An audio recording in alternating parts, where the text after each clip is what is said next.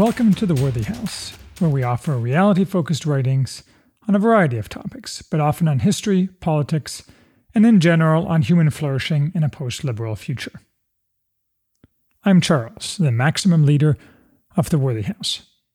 Today we're reviewing The Samurai by Shusaku Endo. The Japanese author Shusaku Endo is known primarily for his 1966 masterwork, Silence, about the persecution of Christians in mid 16th century Japan. The backdrop of Silence is the aftermath of the Shimabara Rebellion, a peasant rebellion crushed in 1638, which erupted in reaction to the vicious suppression of Christianity under the Tokugawa shogunate, part of the turn of Japan inward. The Samurai focuses on events two decades prior, when Christianity was only partially suppressed, and the shogunate still somewhat open to contacts with Europe.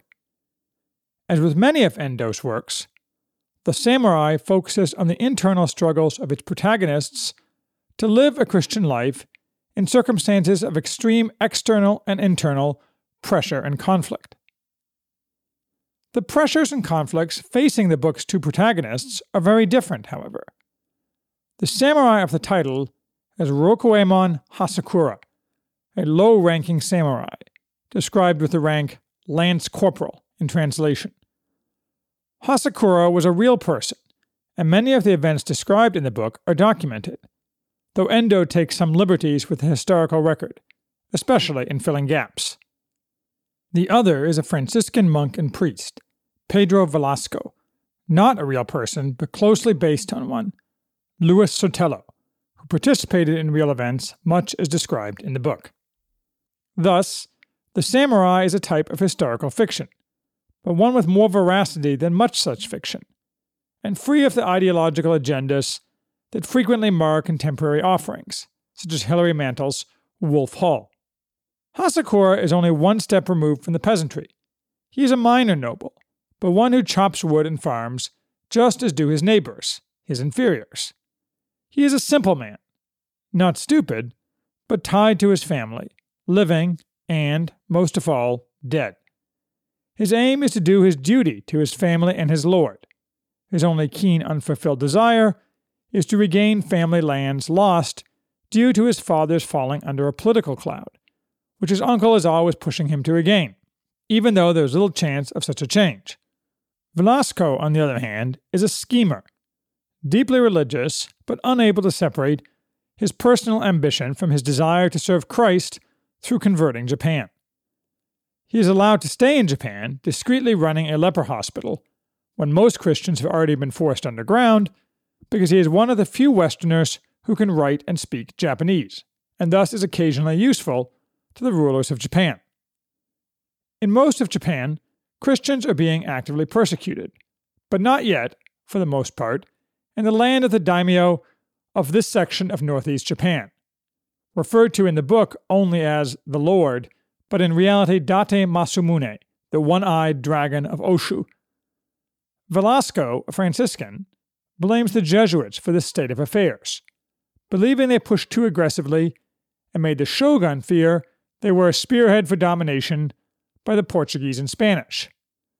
Therefore, he cooks up a plan whereby the daimyo will build a European style ship with the help of stranded Spanish sailors and send an embassy to New Spain, i.e., roughly Greater Mexico, to open a trading relationship. Velasco believes that this will pry open the doors of Japan to Christianity, as the shogun will be unable to resist the lure of profits, and will be convinced that only by tolerating Christians will profits be possible. And, not incidentally, Velasco believes that if he can pull this off, the Pope will make him Bishop of Japan. The daimyo none too eagerly and with a divided council, agrees to send four samurai, including Hasekura, as ambassadors to New Spain, but low ranking ones and without official portfolio. To Velasco, this is enough, since he believes that he, or if not him, God, can spin straw into gold. To Hasekura, this is his duty. Whether he wants to do it, he does not, is irrelevant. He goes because he is told to, and does not inquire much as to why. The book relates, through the eyes alternately of Hasekura and Velasco, the journey to New Spain, the mixed results requiring a further trip to Spain itself, and then to Rome. Ultimately, spoiler alert, the ambassadors convert to Christianity in an attempt to get support for the formal opening of a trade relationship, which is, at the moment of success, torpedoed by news that all of Japan has now prescribed Christianity, contrary to Velasco's false claims that Japan is becoming more receptive. The samurai return, after several years, to Japan and to their families, only to find it was all in vain. The daimyo has done an about face. Those on his council, including Hasekura's lord, who supported the embassy, have been purged, and the samurai are forced to formally and publicly renounce Christianity, which they do not find hard to do since they never actually believed. But within a year, they are nonetheless executed for their crime of conversion. Velasco, offered a comfortable sinecure in Manila, instead sneaks into Japan and is immediately captured. He, too, is soon executed, along with other priests, by burning at the stake. It is not a happy ending, though Velasco is happy enough at the end of all things. And Hasekura, too, acknowledges that his fate was inevitable on the day he boarded the great ship to leave behind all that he had known. And now he was setting off for another unknown land. Suddenly he heard his Christian servant Yozo's strained voice behind him. From now on, he will attend you. The samurai stopped, looked back, and nodded his head emphatically. Then he set off down the cold, glistening corridor towards the end of his journey. Endo is well known for his claim that Christianity finds it extremely difficult to take root in Japan. In Silence, the apostate Jesuit protagonist famously compares Japan, for Christianity, to a mud swamp. In The Samurai, Endo, through Velasco, repeatedly claims that the Japanese are focused solely on religion as it relates to this life, caring only for its instrumental benefits, wealth and health, unable to lift their eyes to anything higher, and therefore unable to warm up to transcendental religions. For Velasco, this trait is what he intends to turn to his own benefit. I am not sure if this is true. From my limited knowledge of Buddhism and Shintoism, it seems accurate. But Endo is not so much making a doctrinal claim about Japanese religions as a cultural claim about Japanese attitudes. What makes me hesitate to take Endo's claim entirely at face value is that he has been accused, especially by other Japanese Christians, of importing modern concepts into his writings. Thus, for example, Silence famously revolves around the apostasy of a young priest, again, a real historical personage, when his Christian flock, not he, is tortured, and he is told he can stop their pain by apostasy. He sees Christ commanding him to apostatize, just another suffering the Lord must endure. But nobody in 16th century Japan thought that way.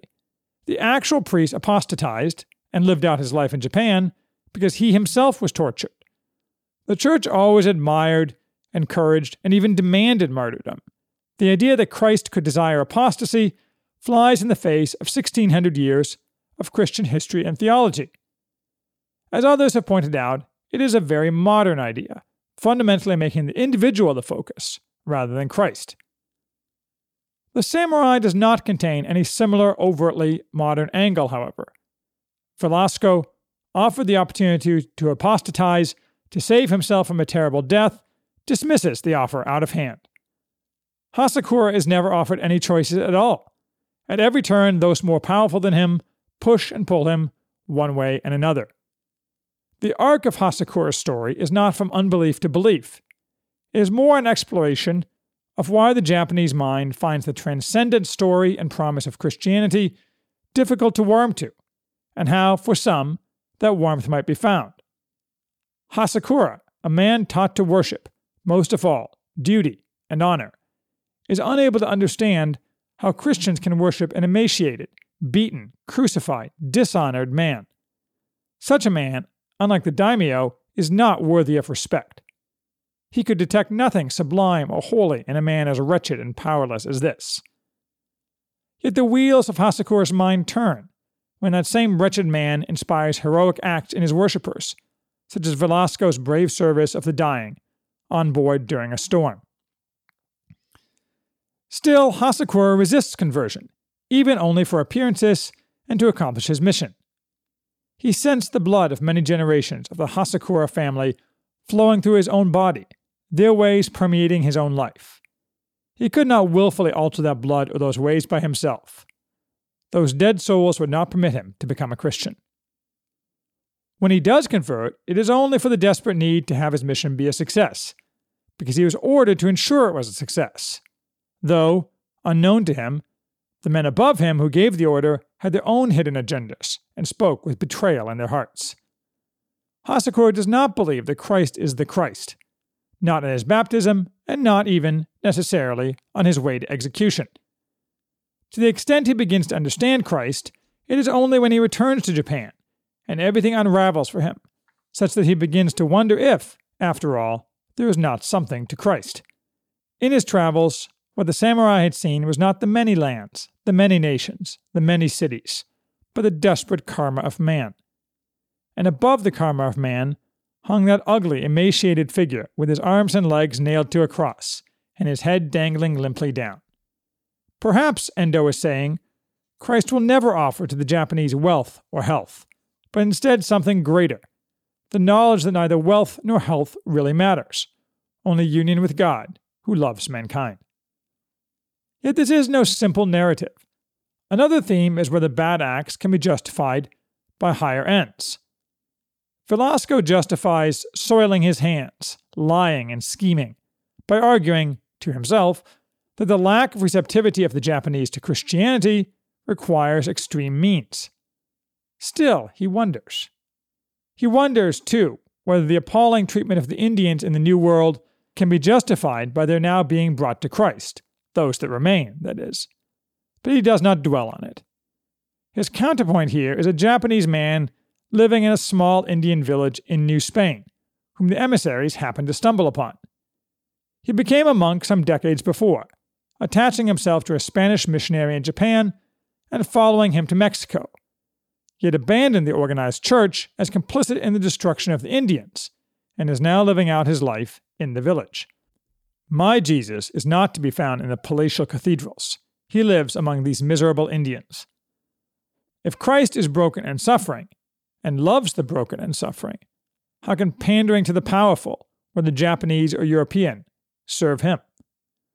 Velasco has no answer for this, except, of course, his own ultimate sacrifice for the Japanese. Perhaps this is why Velasco is tormented by doubts until right before the end. After all, from his perspective, if God wants Japan converted, he should be helping the priest, because Velasco is a winner, at least in his own eyes. If Velasco were a modern management consultant, his prayers would tell God that our goals are aligned. Let's drill down on some win win situations. Yet God thwarts his plans, and Velasco hallucinates, or maybe hears, as things fall apart, the cackling voice of a woman laughing at him. He despairs intermittently. I even feel at times as if God was toying with me. Doubts are nothing new for the spiritually focused. Mother Teresa, it turned out after her death, was tormented by doubt her whole life. Who is really better off, the tormented schemer or the stolid samurai? The answer, really, is neither. They are both, and we are all, subject to God's plan, whatever that is, under God's sky.